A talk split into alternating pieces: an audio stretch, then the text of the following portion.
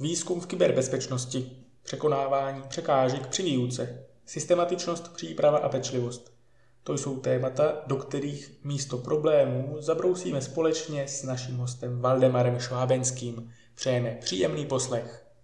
Místo problémů si pustím radši podcast. Nadcast. Z místo problémů jich vyřešíme jen část. Ahoj, vítejte v podcastu Místo problémů. Jsem tady já, Jonatan, a se mnou je tu Vláďa. Ahoj.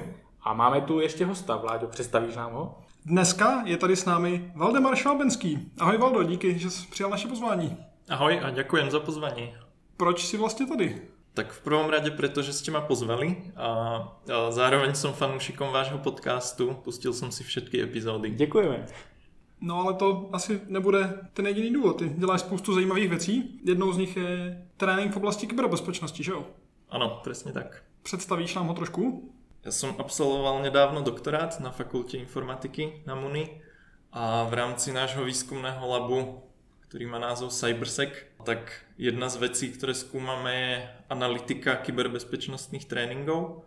Ten tréning prebieha typicky tak, že je to študent sedí za počítačom, rieši úlohy na virtuálnom stroji, ktorý emuluje reálnu IT infraštruktúru. Takže je to v angličtine preto taký pekný názov hands-on, že je to vážne niečo, čo si ako musí ťukať do klávesnice a reálne niečo robiť na tom počítači. A takto praktickým spôsobom rieši rôzne úlohy a tým si trénuje rôzne kyberbezpečnostné dovednosti a skills. A jak ses k tomuhle dostal? Věděl jsi vždycky, že chceš jít studovat informatiku? Mňa zaujímali počítače od malička. My sme mali počítač doma, pretože môj otec je grafický dizajner a pracoval s počítačom veľmi dlho, odkedy sa na tom dala robiť nejaká desktopová grafika. A začínal som tak, že ma hlavne bavili hry, ale naučil som sa aj nejaké veci ako hardware alebo niečo nastaviť v operačnom systéme, takže do toho počítača, čo sme mali doma, som sa vždy vrtal nejakým spôsobom a bavilo ma to. A potom som mal skvelú výuku informatiky na strednej škole, ktorá bola témami tak ekvivalentná, aby som povedal, prvému ročníku vysokej školy. Takže typicky, ako sa učí na tých stredných školách nejaký Microsoft Office, tak my sme mali fakt ako pokročilejšie témy, že napríklad o, automaty a gramatiky, prekladače alebo takéto informatické veci už sme do toho sa dotýkali na, na tej strednej škole. Tam ma to fakt bavilo tiež, takže už bola jasná voľba tá informatika na vysokú školu. Myslíš, že ty hravé aspekty tě nějak vedly k tomu zaměřit se právě na ten trénink a ten pedagogický směr? Je to asi jeden aspekt z toho, ale ten nejaký trénink a pedagogika a výuka, k tomu som sa dostal trochu inak. Začalo to asi, spomínam si na prvé začiatky, keď som mal 12 rokov a doučoval som spolužiakov matematiku. A taký prelomový moment bol, keď som jednému spolužiakovi, ktorý mal dovtedy, už začínal mať dosť zlé známky, ako tá matika začínala byť trošku ťažšia v tom 7. 8. ročníku, tak som ho doučoval a potom mal z nejakej písomky dobré známky a jeho mama mi za odmenu upiekla jablkový koláč a dostal som ešte 20 korún ako odmenu, čo mi prišlo v tej dobe úplne super, z toho som bol úplne hotový tak uh, som si povedal, že to je niečo, čo ma baví a zároveň som tým niekomu pomohol a ešte som za to aj niečo dostal, tak z toho som bol nadšený a to tak prebudilo nejak môj záujem o tú výuku. A taky byl bezpečnost? Tam byly taky nějaké koláče za odměnu? to úplne nie, ale to bola téma, ktorá ma tak nejak intuitívne vždy zaujímala, ako rôzne útoky a hackery a začalo to samozrejme nejakými filmami a hrami, ale čítal som si o tom na nete nejaké ako popularizačné články alebo nejaké príbehy. Potom som sa dostal aj do nejakých technickejších vecí, že ako reálne tie útoky fungujú a tak. Takže to bola nejaká podoblasť tej informatiky, ktorá ma obzvlášť zaujímala. A jak si potom vybral to téma toho výskumu teda v téhle oblasti? Ja som mal dosť výskumne orientovanú diplomku, kedy som už spolupracoval s tou výskumnou skupinou, kde som potom nastúpil na doktorát a oni ma oslovili potom, ako som obhájil tú diplomku, že či nechcem pokračovať na doktorát a nejak ďalej rozvíjať ten smer v tom kyberbezpečnostnom tréningu. A ja som povedal, že áno, že to už zvažujem dlho. Mal som kariérne konzultácie na MUNI, kde som diskutoval s tým poradcom, či chcem ísť na doktorát alebo do priemyslu. A tak nejak ako mi on kládol také tie koučovacie otázky, tak som si tým hneď sám zodpovedal, že chcem ísť na doktorát a že to je tá oblasť, ktorá ma zaujíma. Takže som nastúpil do toho labu a tak toto začalo. A co jsou nějaké nejzajímavější části toho výzkumu, které bys chtěl pozdílet s našimi posluchači? Záleží, že či sú poslucháči neinformatici, sú to bežní užívateľia počítača, ale moc ich nezaujímajú detaily. A, alebo sa pýtaš na nejakých informatikov alebo konkrétně kyberbezpečákov? Tak e, můžeme udělat anketu. Můžou všichni posluchači informatici zvednout ruku? No, tak moc jich tady nevidíme, tak bych to udělal trošku přístupnější asi. to som zdvihol ruku len ja, ale vláde nie. Tak trošku taky dobře. Pre lajkov fakt o, základné veci, ktoré ste už asi počuli miliónkrát z tej počítačovej bezpečnosti, takže byť tak zdravoskeptický na internete, neklikať na každú blbosť, nezdieľať osobné a platobné údaje všade, trošku si dávať pozor a používať ten počítač s rozumom a trošku s takým zdravým odstupom a to sú také základy, čo vám stačia. A inak, ak by sa chcel niekto o tom trošku vzdelať, tak máme na Muni skvelý online kurz, ktorý je zdarma prístupný. Volá sa Kyberkompas. Vznikol v spolupráci s bezpečnostným týmom CSIRT-MU a je to zdarma dostupné na internete niekoľko web stránok, ktoré veľmi stručne a tak prístupne vysvetľuje základy počítačovej bezpečnosti na konkrétnych príkladoch aj s tým, že čo konkrétne môže bežný človek robiť, aby trošku zvýšil tú svoju úroveň bezpečnosti online. Hodíme určitě odkaz pod díl. Ale to není to hlavní, čemu se zvenoval přímo ty, že jo? Nie, toto, o čom som hovoril teraz, je nejaká osveta bežných užívateľov. Ten môj výskum sa zameriaval viac na profesionálov, takže buď vysokoškolských študentov, alebo už juniorných bezpečákov na pozíciách vo firmách a ich praktický trénink a dovzdelávanie. E, tak buď prosím konkrétnější. Můžeš být i odbornější. Tak keď e, nejaký účastník toho nášho tréningu rieši tie cvičenia v tom emulovanom, simulovanom prostredí, tak o tom generuje nejaké dáta mimovolne, ako postupuje. Takže kde kliká napríklad, aké zadáva príkazy na to, aby vyriešil nejakú úlohu v príkazovom riadku na Linuxe. Proste celkovo všetky aktivity, ktoré robí v rámci toho tréningu, ktoré vedú k tomu, aby vyriešil nejakú úlohu, tak sa dajú nejakým spôsobom zaznamenávať a merať.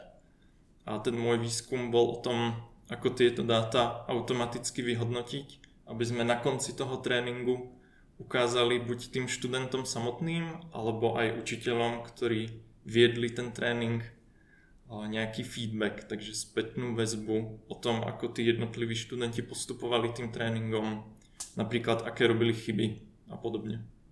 Co je typicky cílem těch studentů? Snaží se najít nějakou vlajku někde schovanou? Ano, toto je častý formát toho kyberbezpečnostného tréninku. Má názov Capture the Flag, takže získanie vlajky. No, to má taký ten herný formát, ktorý sa prebral z počítačových hier každá tá úloha sa dá vyriešiť tak, že na jej konci je nejaký textový reťazec, ktorý nazývame vlajka. To môže byť napríklad heslo, ktoré ten účastník prelomil. Takže ak je zadanie nacvičiť si, ako fungujú nejaké útoky na heslá, tak po vyriešení tej úlohy ten študent krekne nejaké heslo k nejakému simulovanému systému a to heslo je potom tou vlajkou, ktorou preukáže, že naozaj tú úlohu vyriešil správně. A dneska je soutěží takovéhohle typu už docela hodně, že jo? Úroveň těch dovedností, které člověk potřebuje, aby se do toho zapojil, se může hodně lišit. Kdo si myslíš, že by si na to mohl troufnout? Sice předtím se moc posluchačů nahlásilo, ale já si myslím, že minimálně pro některé z nich by to mohlo být zajímavé. Ako si už spomenul, ono je to častý formát aj v súťažiach, kde sa vyslovene hrá o nejaké ceny alebo aspoň o prestíž. My sme to používali v takom výukovom formáte, kde kde cieľom bolo, aby sa ten študent pri tom niečo naučil, ale nie nutne, aby bol prvý, alebo to vyriešil najrýchlejšie, alebo za najviac bodov. Ale inak je fakt široké spektrum toho, čo sa dá dnes nájsť tréningov tohto typu. Od nejakých úplne jednoduchých, povedzme pre stredoškolákov alebo vyššie stupne základky, kde sa má hravou formou ukázať nejaké praktické problémy z kyberbezpečnosti až po fakt profesionálne súťaže na top konferenciách, ako napríklad je DEFCON v Amerike, kde hrajú fakt ako top odborníci a sú to povedzme 10 členné týmy, ktoré sa na to pripravujú celý rok na tú súťaž a súťažia proti sebe. Takže začať s tým môže ktokoľvek, kto má záujem o to a je ochotný sa to učiť, ale treba si vhodne vybrať tú počiatočnú úroveň obtěžnosti, protože jsou věci, které jsou fakt těžké. Tak jestli budeš mít nějaké konkrétní typy pro začátečníky, můžeme pak zase hodit něco pod díl. Mhm, určitě. A jaké jsou teda hlavní problémy v tom kyberbezpečnostním tréninku? Co vnímáš obecně? Z pohľadu priemyslu alebo nejakých súkromných firiem tak sa dlho hovorí o tom, že je nedostatok odborníkov na kyberbezpečnosť. Nejaké posledné štatistiky, ktoré som videl, tak tam sú odhady v miliónoch neobsadených pracovných pozícií po celom svete. Takže tým firmám chýbajú ľudia, ktorých by mohli nabrať na tie kyberbezpečnostné pozície, ktoré potrebujú a zároveň potrebujú automaticky vedieť vyhodnotiť výsledky toho tréningu, aby keď majú napríklad viac kandidátov, tak aby vedeli rýchlo otestovať, ktorý z nich má najvyššiu úroveň tých znalostí a potom z pohľadu akademického výskumu je tam toho mnoho ďalšieho. Jedna z vecí, ktoré rieši napríklad náš lab, je automatické generovanie úloh. Takže v našej výuke sa stretávame s tým, že keď zadáme všetkým študentom jednu úlohu, aby ju vyriešili, tak dosť často môžu od seba odpisovať, zdieľať tie riešenia a tak ďalej. Takže výskum, ktorý hlavne vedie napríklad môj kolega Honza Vykopal, tak spočíva v tom, že ako automaticky vygenerovať niekoľko variantných zadaní pre tú úlohu, ktoré majú rovnakú obtiažnosť, takže je férové to zadať všetkým študentom trochu rôzne, ale zároveň nebudú môcť od seba tak hlúpo odpisovať, že by skopírovali napríklad tú vlajku, ktorá je riešením tej úlohy, pretože tá je pre každého iná. A jakým způsobem si během toho výzkumu ta témata vybíral ty? Bylo to tak, že jsi měl nějaký celkový plán, kam si chtěl směřovat a ty jednotlivé výzkumy do něj nějak zapadaly, nebo si vždycky vzal jeden aktuální problém a ten si řešil, nebo ještě něco jiného? Bolo to dosť otvorené na začiatku. Ja keď som nastúpil na doktorát, tak sme mali aj s mojim školiteľom len nejakú všeobecnú predstavu, kam chceme, aby sa ten výskum uberal. Ale prvý rok som sa dosť tak rozhliadal, hlavne som čítal kopu článkov, že čo robia iné výskumné skupiny vo svete. Snažil som sa dívať na nejaké oblasti, ktoré sú nedostatočne pokryté. A potom som si to vyberal tak, že to bola kombinácia toho, čo mi prišlo zaujímavé, že by som sa chcel tomu venovať, ale trochu to bolo aj ohraničené tým, na čo sme mali v tej dobe granty napríklad, takže či sme to vedeli napasovať do nejakého výskumného projektu, aby sa ten výskum dal aj financovať. Takže sa snažíme vyberať oblasti, ktoré majú hlavne praktický dopad a ktoré kombinujú viacero oblastí. Tak ako v mojom prípade to bola tá technická kyberbezpečnosť, nejaká dátová analytika a to vzdelávanie. No a byl si přitom hodně produktivní, jsem se díval a pokud se nemýlím, tak si za nějakých pět let stihl 18 publikací plus ještě nějaké další, tak eh, jak to děláš? Je to tak, v zásade to robíme tak, že sa snažíme si plánovať tú prácu tak, aby sme, tak ako sa hovorí, zabili viac múh jednou ranou, takže keď robíme nejakú aktivitu, tak sa vždy snažíme, aby nám to nejakým spôsobom pomohlo do nejakého článku. A napríklad, keď organizujeme výuku pre študentov, tak v rámci toho pozbierame aj dáta, ktoré budeme analyzovať.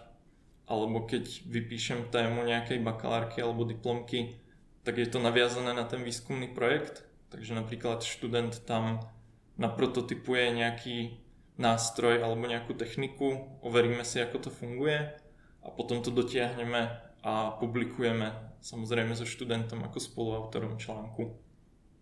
Takže tento systém nám funguje veľmi dobre po všetkých stranách Že jednak tí študenti napríklad majú témy tých bakalárok a diplomiek, ktoré sú potom aplikované do toho výskumu, takže to nie je len práca do šuplíku a nám to pomáha aj otestovať nejakú čiastkovú prácu, z ktorej potom vzniká článok.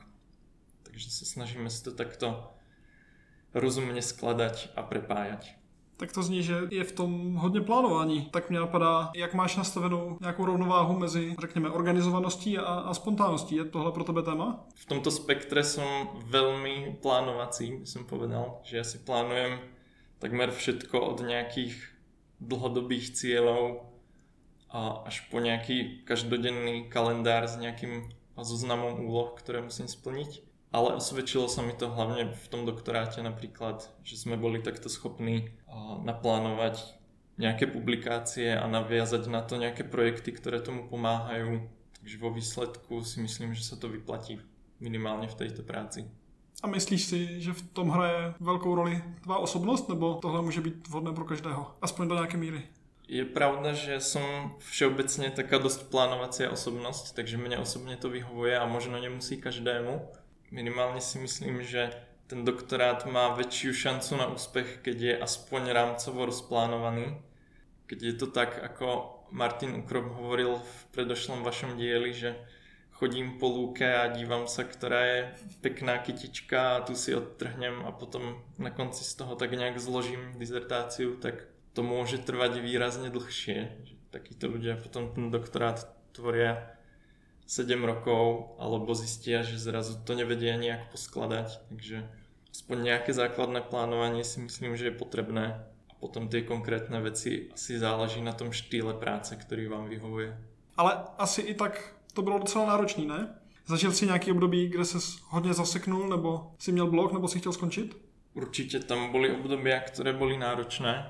Ako som už spomenul, tak hneď ten prvý ročník bol pre mňa možno paradoxne asi najťažší, lebo som ešte len hľadal tú konkrétnu výskumnú oblasť a bolo toho strašne veľa, čo sa dalo robiť a bol pre mňa problém to ohraničiť a vybrať, že čo vlastne chcem. Potom ďalej e, mnohokrát nám nejaké články zamietli alebo zamietli nám žiadosti o granty že také tie klasické akademické neúspechy tam boli často. Rozhodne to nie je tak, že všetko nám vyšlo na prvýkrát a mali sme aj problémy typu, že sme viackrát stratili dáta, ktoré sme mali použiť pre výskum.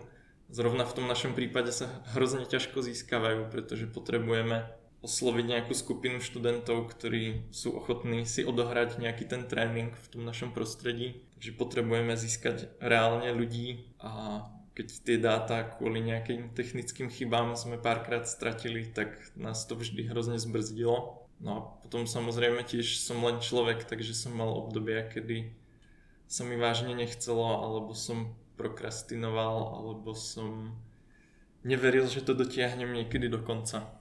Takže určite tam boli aj takéto obdobia. Co ti nejvíc pomohlo k tomu je překonat? Jedna vec je, že som sa sústredil na nejaké predošlé úspechy, Takže keď som si ako hovoril, že už sme to zvládli niečo podobné v minulosti prekonať, tak aj toto je len nejaké obdobie, ktoré prejde. A niekedy mi pomáha, keď sa na niečom fakt zaseknem, tak sa prepnúť mentálne na nejaký úplne iný typ činnosti. Že keď vážne neviem pohnúť s článkom, tak si idem chystať výuku alebo študujem nejaké knižky a tak. Takže toto sú také stratégie, ktoré mi pomáhajú v tom, keď sa nejaká kríza dostaví. A jak vnímáš tu výzkumnou komunitu, ve které se pohybuješ? Můžeš ji třeba nějak srovnat s dalšími komunitami? Jsou v něčem specifické? Tá naša komunita je skvelá. Ja veľmi rád chodím na konferencie, keď mám tu príležitosť, čo dosť o, skazil COVID a všetky reštrikcie cestovania. A máme takú jednu hlavnú konferenciu, kde sa snažíme písať každý rok, čo je SIXI. To je taká vlajková loď toho celkového výskumu vzdelávania v informatike. Tá skupina funguje už viac než 50 rokov, majú každý rok konferenciu a býva tam tak okolo 2000 ľudí každý rok z celého sveta. hlavne z Ameriky. A tí ľudia sú skvelí, úplne nadšení do výuky a do toho, ako ju môžu zlepšovať a ako robiť nejaký výskum, ktorý by podporil to vzdelávanie v informatike. Takže vždy, keď tam idem na tú konferenciu, tak to ma výrazne motivuje a tak nabije takou energiou pokračovať. A z toho, čo som počul, tak napríklad na vyslovene technických kyberbezpečnostných konferenciách sú tí účastníci trochu viac rezervovaní a takí opatrnejší, že sa napríklad boja zdieľať taký ten klasický bezpečnostný princíp, že nezdieľať informácie, čo nie sú absolútne nutné. Kdežto na tých výukových konferenciách mi príde, že učitelia radi zdieľajú o tom, čo im funguje a bavia sa o tej výuke. Toto je asi taký hlavný rozdíl. Tak jo, to je fajn. Chceš ještě říct něco k tomu výzkumu, nebo se posuneme do další části? Ešte z tých konferencií možno taká zaujímavá vec, ktorú som zistil, že vlastne učitelia a tí výskumníci vo vzdelávaní v informatike riešia po celom svete rovnaké problémy.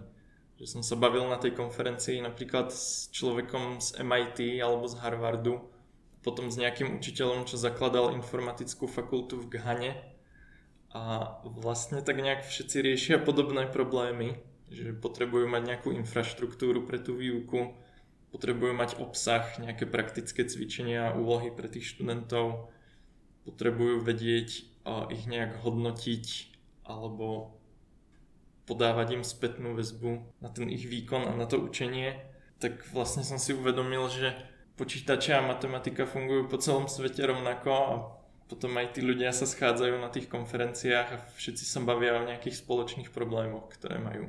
To, to je zajímavý, přitom ta kultura v těch jednotlivých národnostech nebo skupinách těch studentů i učitelů se může docela hodně lišit, že jo? To určite. O, ako samozrejme sú tam aj rozdiely aj v tej kultúre, ako hovoríš, aj v tom, koľko majú napríklad tie univerzity k dispozícii peňazí a ak, akú si môžu dovoliť vyvinúť kvalitnú infraštruktúru a koľko ľudí nabrať. Ale keď to ohraničím na také úplné jadro, tak um, mi prišlo, že v zásade sa riešia podobné problémy v tej výuke informatiky. Skoro všade. Tak jo, tak se pojďme pobavit víc o té výuce, ale nejdřív si pro odpočinek dáme znělku.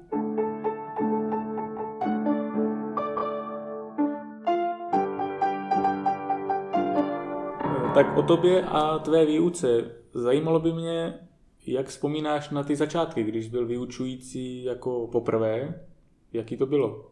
Bolo to dosť náročné. Ja som tak prvý rok alebo dva mal dosť veľký problém sa vôbec postaviť pred ľudí napríklad a niečo hovoriť. Vždy som bol dosť nervózny a nebol som si istý, že či to vlastne robím dobre a či je tá výuka dobrá alebo, alebo všetci sa už tešia na to, že aby mohli vypadnúť.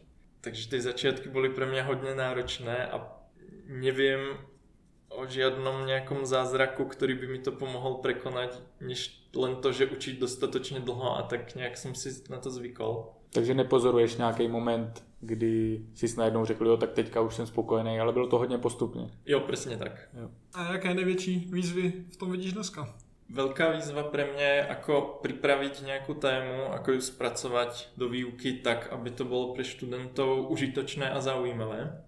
Všetko sa dá pokryť nejakou 2-3 hodinovou prednáškou, ale keď mám niečo učiť, tak sa vždy snažím zamyslieť sa nad tým, že ako by sa to dalo spracovať trochu inak, aké aktivity by som mohol vniesť do tej hodiny, aby to študenti lepšie pochopili alebo sa dívali na tú na ten obsah z iného uhla, než len akoby im to bolo prerozprávané na prednáške. Máš nějaký konkrétní příklad tady, kdy se ti povedlo něco takhle studentům fakt ukázat, že je to zaujalo? Třeba ti aj dali zpětnou vazbu, že jo, to se jim fakt líbilo? Taký konkrétny príklad mám do výuky úvodného programovania v Pythone. A tam som prevzal trochu jednu aktivitu, ktorú vymyslel kedysi dávno Martin Ukrop do výuky šifrovacích módov ja som prevzal celý ten koncept a prepracoval som to tak, aby sa na tom učili dátové štruktúry v Pythone. A funguje to na tom princípe, že každá tá dátová štruktúra, čo je nejaká vec, s ktorou sa pracuje v tom programe, má nejaké vlastnosti, nejaké výhody a nevýhody. A nejaké situácie, v ktorých je vhodné ju použiť a naopak, kedy je menej vhodné použiť nejakú tú štruktúru. A v tej výuke základnej pracujeme so štyrmi tými štruktúrami a pripravil som pre študentov aktivitu, ktorá funguje na tom, že majú nastrihané papierové kartičky s rôznymi vlastnosťami tých jednotlivých štruktúr a musia ich priraďovať a potom na základe tých vlastností odvodiť situácie, v ktorých by bolo vhodné tú štruktúru použiť a kedy nie. Takže sa s tým zoznamujú dosť tak, že sedí napríklad dvojica pri tom pri tých kartičkách a diskutujú nad tým a jeden hovorí, predsa nie je množina, tam sa nesmú opakovať prvky, takže to nemôžeš použiť takto a, a tým ako sa o tom aj sami medzi sebou bavia a potom aj vidia vizuálne tie papieriky s tými vlastnosťami priradené k tým jednotlivým konceptom, tak na to som mal dosť dobrú spätnú väzbu, že im to pomohlo pochopiť lepšie, než keď je len prednáška, ktorá to lineárne odprezentuje, že sú tieto štyri štruktúry, majú tieto vlastnosti a to je celé. Vnímáš tu interaktivitu jako hodně důležitou součást? Jo, určite, to je jedna, to je jedna hlavná vec. Aj potom samotná tá diskusia nad tým a aj to, že je to niečo iné, než len počúvanie, takže tá hodina trošku zmení zrazu tú atmosféru a ľudia sa prepnú do nového kontextu mám pocit, že aj viac eh, vnímajú a prebudí to v nich takéto uvažovanie nad tým. Tak vypadá to, že studentům se to líbilo, protože na základě jejich hlasování si získal cenu rektora pro vynikající učitele, jestli se nepletu. Je to tak. Gratulujeme. Ďakujem. Motivovalo tě to pracovat na sobě ještě dále jako na učiteli? Určite vnímam to ako veľký záväzok, že aby som tie hodiny robil aj naďalej, čo najlepšie ako viem. To poviem tak, že aby som si tu cenu aj naďalej zaslúžil. Co bys teda poradil budoucím učitelům? Jsou nějaké časté chyby, které třeba vidíš? Poradil by som im, že nestačí len poznať ten samotný materiál, takže napríklad to, že niekto vie programovať, tak ešte neznamená, že to bude vedieť aj učiť. Že vedieť učiť je samostatný skill ešte, ešte nad rámec toho, že poznám ten obsah.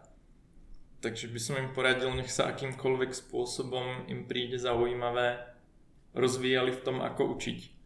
Takže sú na to knižky, sú podcasty o tom, ako učiť, sú na to workshopy. Na fakulte máme predmet Teaching Lab, ktorý zase Martin Ukrop spomínal. Takže nájsť si nejaký takýto zdroj, z ktorého môžu čerpať a potom hlavne aj skúšať aplikovať tie nové nápady do výuky vyhodnocovať si, čo mi funguje, čo nie a baviť sa s ostatnými učiteľmi o tom, ako učia, čo im funguje. A co z pohledu studenta? Vidíš nějaké nešťastné vzorce, které se hodně opakují, které by bylo možné odstranit a hodně by to zlepšilo tu schopnost se učit? Jedna vec je, že študenti sa na niektoré predmety často učia tak, že sa snažia všetko naučiť večer pred skúškou čo chápem, že v niektorých prípadoch môže byť validná stratégia, ak je ten predmet koncipovaný určitým spôsobom. Ale ak to má byť niečo, čo si chcete dlhodobo zapamätať, tak toto nebude fungovať, že po pár dňoch už nebudete vedieť, o čom to bolo. A potom mám pocit hlavne, keď učím úvodné kurzy pre prvákov, takže majú ešte dosť často z mnohých stredných škôl taký mindset, že sa boja opýtať napríklad alebo trochu prejaviť v tej škole. Že asi, asi niektoré základky a stredné školy sú vedené dosť direktívne a že sa zameriavajú hlavne na nejaké známkovanie a hodnotenie a skúšanie pri tabuli. Taký idealistický cieľ je, že aby sa viac snažili kriticky uvažovať nad tým, čo sa učia a nebáli sa prejaviť alebo spýtať aj keď z vlastnej skúsenosti ako študenta viem, že je to niekedy ťažké, ale fakt vám to pomôže tie veci pochopiť lepšie. Takže svému mladšímu já, které by nastupovalo na vysokou školu, bys určitě poradil, ať se víc ptá. Poradil bys třeba ještě něco? Určite toto je jedna z vecí. Viac sa snažiť vyťažiť celú tú vysokoškolskú experience a celý ten ako že aby to nebolo len, že sa učím na predmety a prechádzam kurzy postupne a zbieram známky, ale že sú tam aj nejaké aktivity okolo, ktoré sa dajú robiť. Zapojiť sa do nejakého výskumného labu, zapojiť sa do študentských spolkov, napríklad pýtať sa tých učiteľov aj mimo hodiny na niečo, študovať nejaké ďalšie zdroje, skúsiť si nejaký vlastný projekt spraviť. Takže aby to nebrali tak, že vysoká škola je len cesta niekoľkými predmetmi a na konci je titul, ale že je tam mnoho aktivít, ktoré sa dá vyťažiť, ak si sám zvolím, že ich chcem skúsiť. Co se ti třeba na současném školském systému hodně líbí a naopak hodně nelíbí, ať už středoškolském nebo vysokoškolském? Na tých základných a stredných školách sa mi nepáči, že je to dosť často orientované na nejaké akademické znalosti.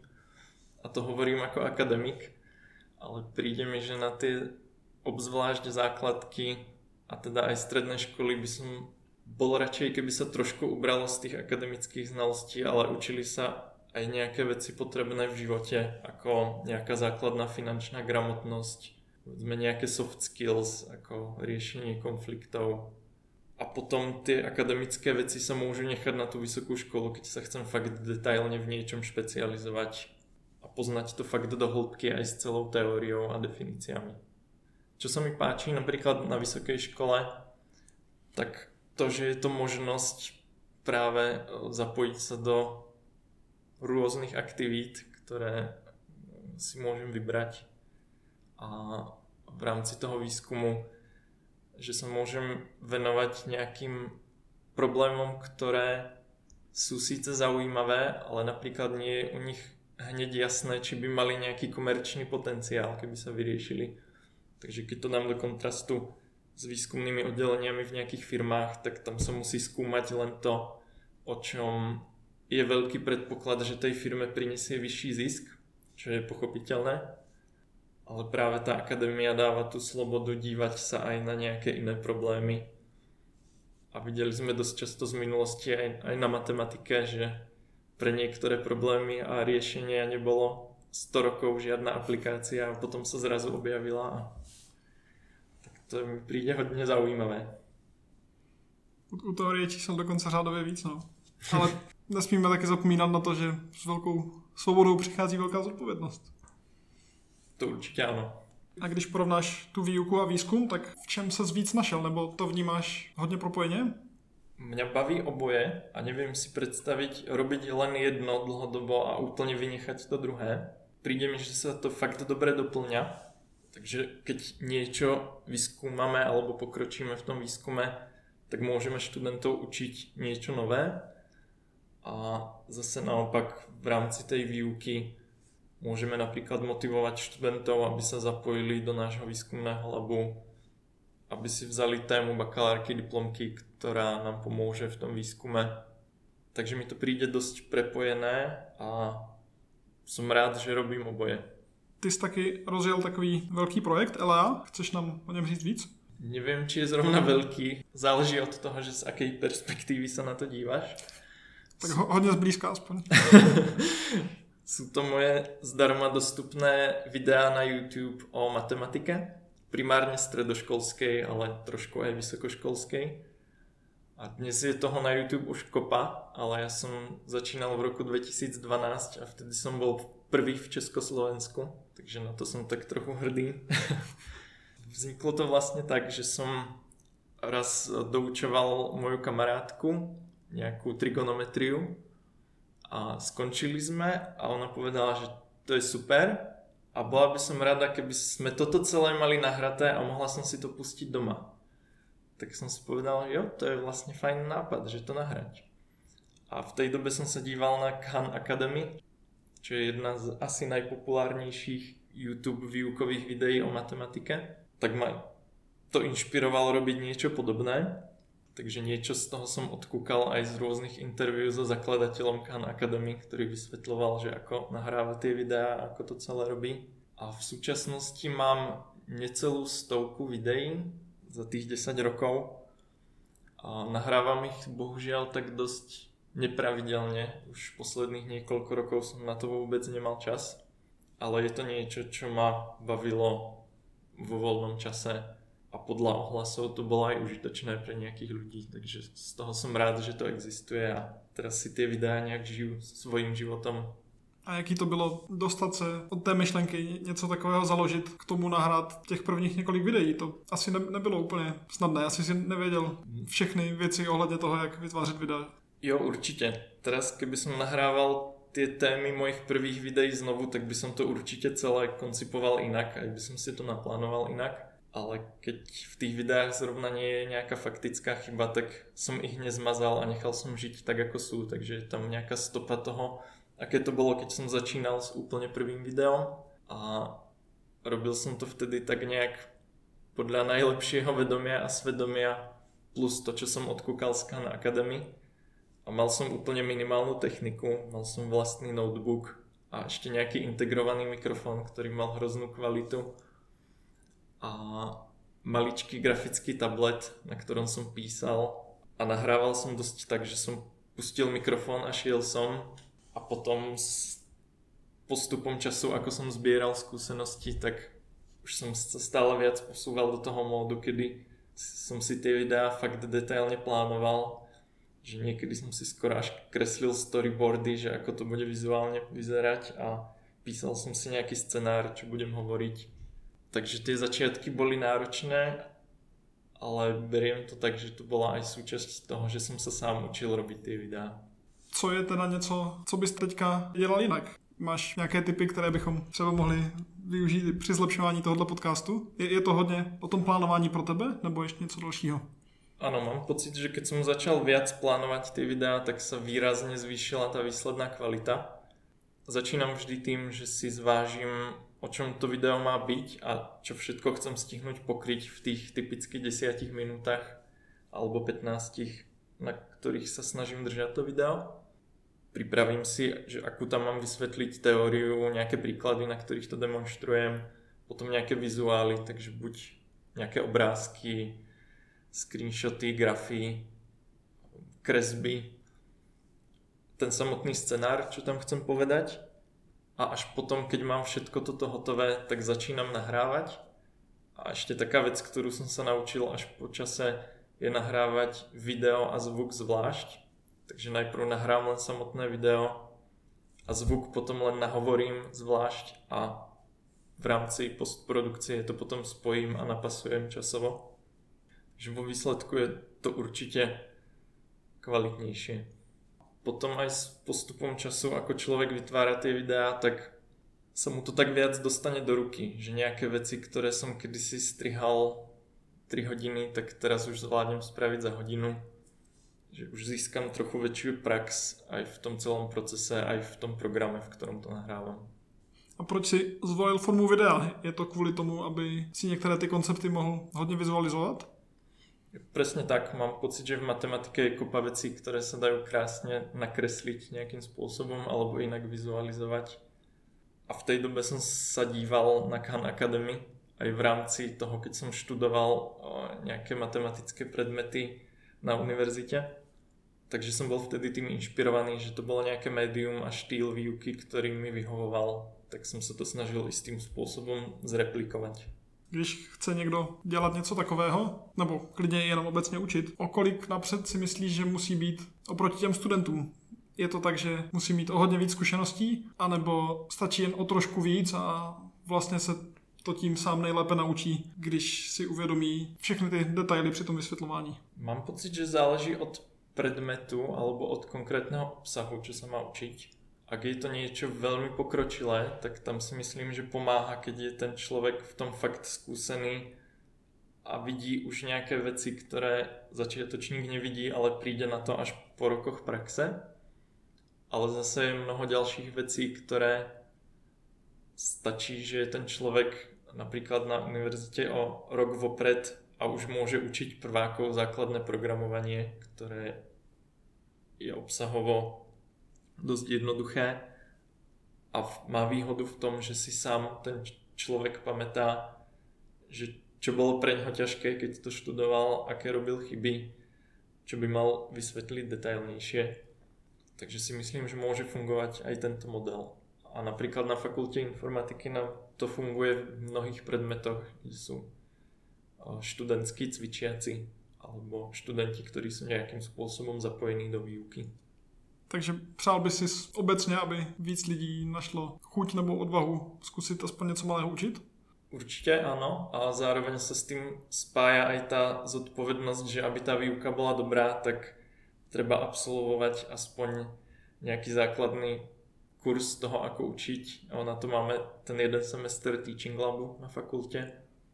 Takže, ako som hovoril, nestačí len poznať tú látku obsahovo, ale aj pripraviť a viesť tú výuku je ešte skill sám o sebe. Možná v tomhle i ty doučování můžou být dobrá cesta, ne? Že když to děláš delší dobu, tak si osvojíš nějaké ty principy a zároveň, když se ti to nepovede, tak ta škoda není zas tak velká, řekněme. Pokud nadoučuješ spoustu lidí zároveň teda. Na tom doučovaní som sa naučil, keďže tam pracujem s, typicky s jedným človekom, jeden na jedného, tak nemá strach sa spýtať otázky, ktoré by sa možno bál spýtať pred veľkou skupinou v triede.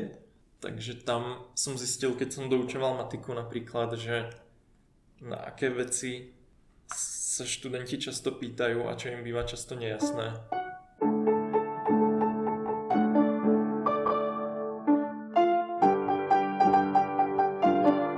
Tak pojďme zjistit, kdo jsi. Naše oblíbená optika v tomhle podcastu je skrz problémy a překážky tak by mě zajímalo, jaké velké překážky se ti podařilo překonat a jak. Ja som mal hlavne na strednej škole a na začiatku vysokej školy dosť problém hovoriť pred ľuďmi alebo celkovo sa napríklad zoznamovať s novými ľuďmi. A to dosť súvisí s tým, o, o čom som hovoril v jednej z predošlých otázok, že čo by som poradil svojmu mladšiemu ja alebo niekomu, kto začína a nastupuje na vysokú školu, tak sa snažiť viac vyťažiť tie všetky možnosti, ktoré tá vysoká škola ponúka a že to nie je len o tom splniť nejaké predmety. A prekonať to mi veľmi pomohol Erasmus, na ktorý som šiel do Dánska v prvom ročníku na magistrovi. To bola jedna z prvých zo série skúseností, kedy som prišiel úplne sám na nejaké neznáme miesto v zahraničí a musel som sa snažiť, aby som tam v úvodzovkách prežil od nejakých každodenných vecí, ako nájsť si ubytovanie a až po veci, že som chcel nazbierať nejaké nové zážitky a skúsenosti, takže trochu vystupovať z komfortnej zóny. Takže pomohly ti ty okolnosti v tom, že už si neměl žádnou jinou volbu, než se třeba s někým seznámit, tak díky tomu bylo snažší to udělat? Jo, to bol určite silný faktor. A aj celkovo to, že som chcel ten Erasmus si nejakým spôsobom užiť a nazbierať tam nejaké nové zážitky a kontakty, tak som sa snažil k tomu pristupovať tak, že skúsim niečo iné, než ako som dovtedy pristupoval k tomu životu na vysokej škole. A jaké těžké problémy řešíš teďka? Nastupujem na postdoka, o pár dní letím do Ameriky na University of Pennsylvania, takže riešim všetky problémy spojené s týmto. Hlavne, že budem dlhú dobu bez rodiny, kamarátov, priateľky a psa.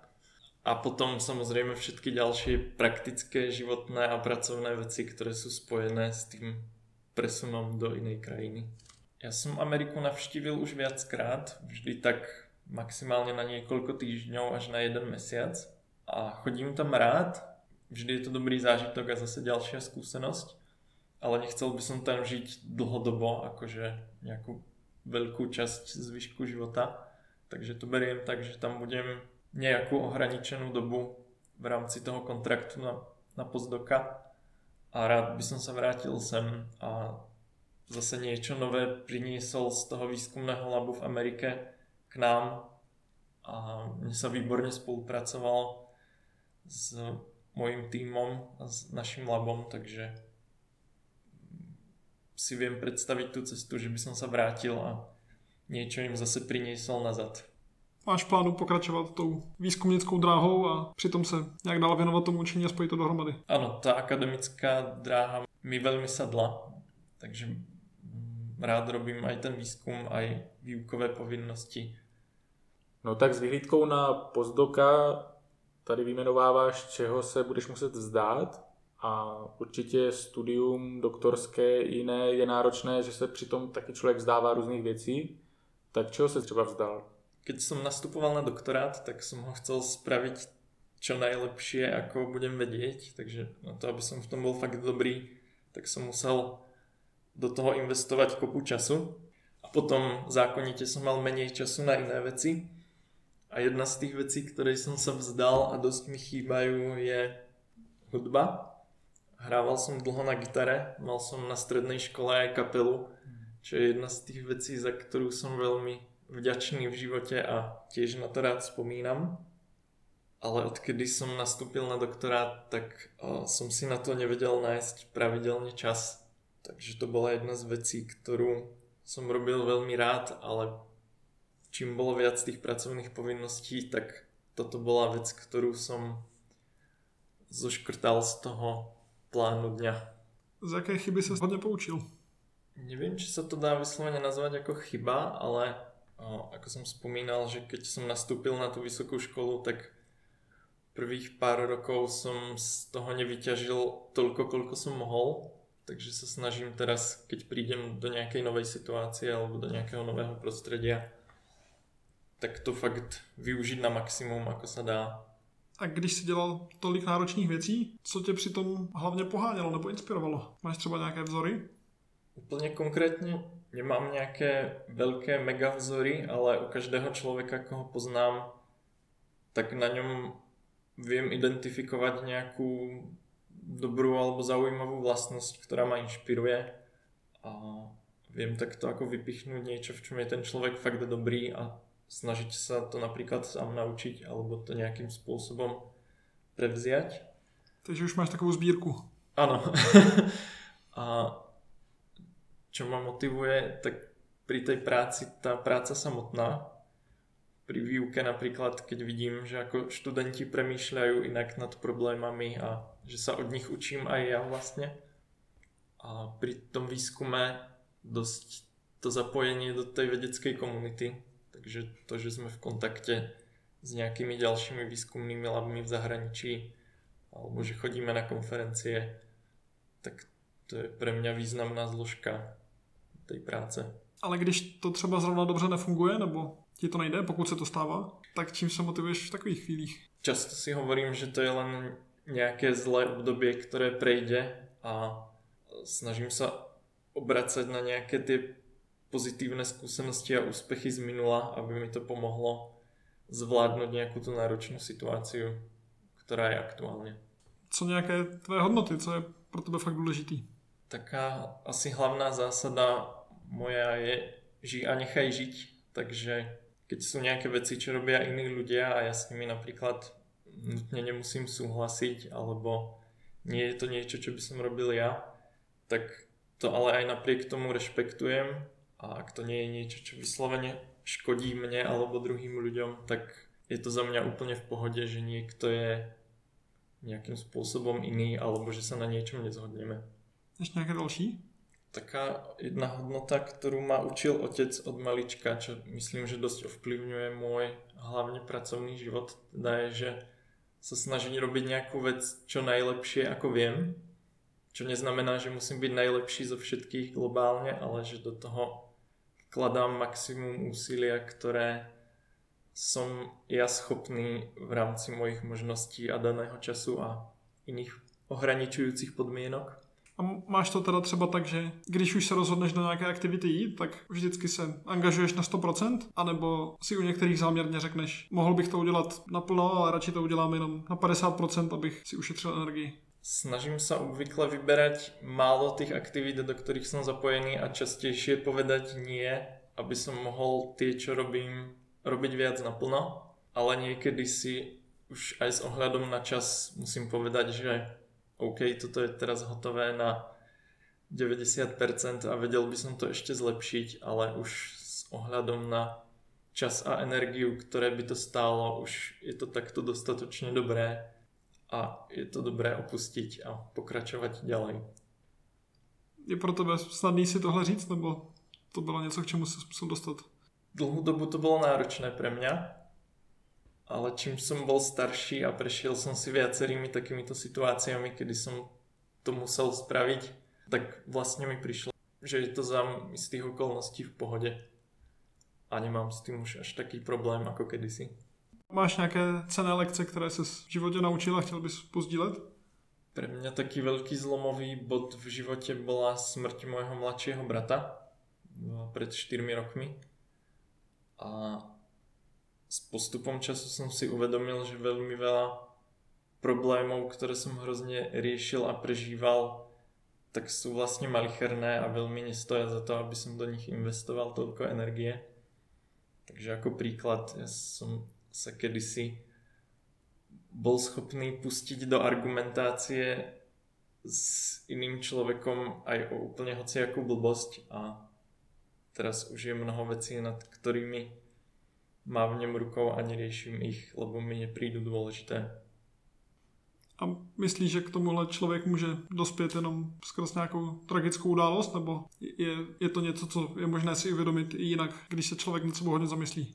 Určite je to možné aj inak z konverzácií s nejakými staršími ľuďmi v mojom okolí, tak viem, že to napríklad často prichádza vekom u ľudí.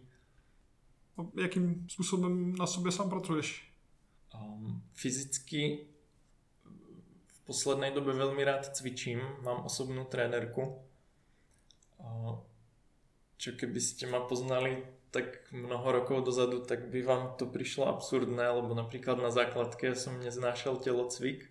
Na strednej škole som z neho párkrát dostal peťku a skoro som kvôli tomu aj mohol prepadnúť, ak by ma nezachránili známky z matematiky a iných predmetov. Ale zistil som, že keď je nejaká pohybová aktivita, ktorá ma baví a sám si ju zvolím, tak je to super. Takže toto je jeden aspekt potom nejaké svoje znalosti rozvíjam každý deň v práci, tou výskumnou prácou a nejaký osobný rozvoj alebo soft skills, tak všetkým možným čítaním knižiek cez podcasty alebo rôzne prednášky, takže sa zaujímam o kopu ďalších vecí. A už si párkrát zmínil tu matiku to teda není něco, co používáš přímo v nějaké každodenní práci, ale pozoruješ třeba nějaké nepřímé účinky, něco, nějaké principy matematické, které ti pomáhají v životě? V životě mimo prácu? Jestli takový bývá. Napadajú ma, kde mi matematika pomáha v práci, aj keď ju priamo nepoužívam. Pomohlo mi to pochopiť mnoho metód alebo techník, ktoré sa používajú vo výskume keď budem konkrétnejší, tak celý data mining, nejaké spracovanie dát a nejaké strojové učenie je všetko len matematika a štatistika. Takže keď som sa učil nejakú novú metódu alebo techniku a už som k tomu vopred mal ten matematický jazyk, tak som sa do toho dostal oveľa rýchlejšie, než keby som ho nemal. A v tom živote, ako som spomínal, že som dosť o, taký systematický a rád plánujem, ale vlastne neviem, že či tá kauzalita nie je opačne, že to je proste nejaká moja osobnosť a preto sa rád zaujímam o matematiku. Než že by to bolo tak, ako si sa pýtal, že vďaka tomu, že som sa venoval matematike, tak to spôsobilo niečo v mojom živote. Vnímáš matiku ako niečo hodne systematického? Áno, ja si spomínam, že už od malička som rád riešil nejaké hlavolamy a nejaké problémy, ktoré by sa dali popísať nejakým matematickým jazykom Takže keď je to niečo, čo sa dá nejak systematicky uchopiť alebo hľadať nejaký algoritmus k tomu, ako vyriešiť ten problém, tak, tak je to dosť často v matematike a, a zabudol som, kam chcem no, s tým smerovať. A proto ťa to baví. jo, presne tak. Tak jo, blížíme se pomalu do závěru. Je ještě něco, na co bychom se tě měli zeptat? Něco, co by mělo zaznít, ještě nezaznělo? Ja by som chcel len poďakovať vám dvom za pozvanie a za skvelú prípravu a poďakovať poslucháčom za váš čas, ak ste sa dostali až sem. Díky, že si prišiel. Díky. A ak vás niečo z toho zaujalo, alebo by ste chceli napríklad spolupracovať s našim labom na nejakom zaujímavom výskume, tak mrknite na môj web, môžeme to dať aj do linkov lea.sk lomeno Valdemar a tam je na mňa kontakt, napíšte a budem rád. Tak to je moc pěkná pozvánka pro posluchače. Tak děkujeme moc a děkujeme i našim posluchačům. Budeme se na vás těšit zase příště. Ahoj. Ahoj. Děkujeme také, že nás podporujete na startovači. Zvlášť děkujeme protraktorům, kterými jsou Tadáš Boček, František Falta a Matěj Grabovský. Dále ještě velký dík našemu zatím jedinému abstraktorovi, tím je Tomáš Roskovec. Jsme vám všem moc vděční.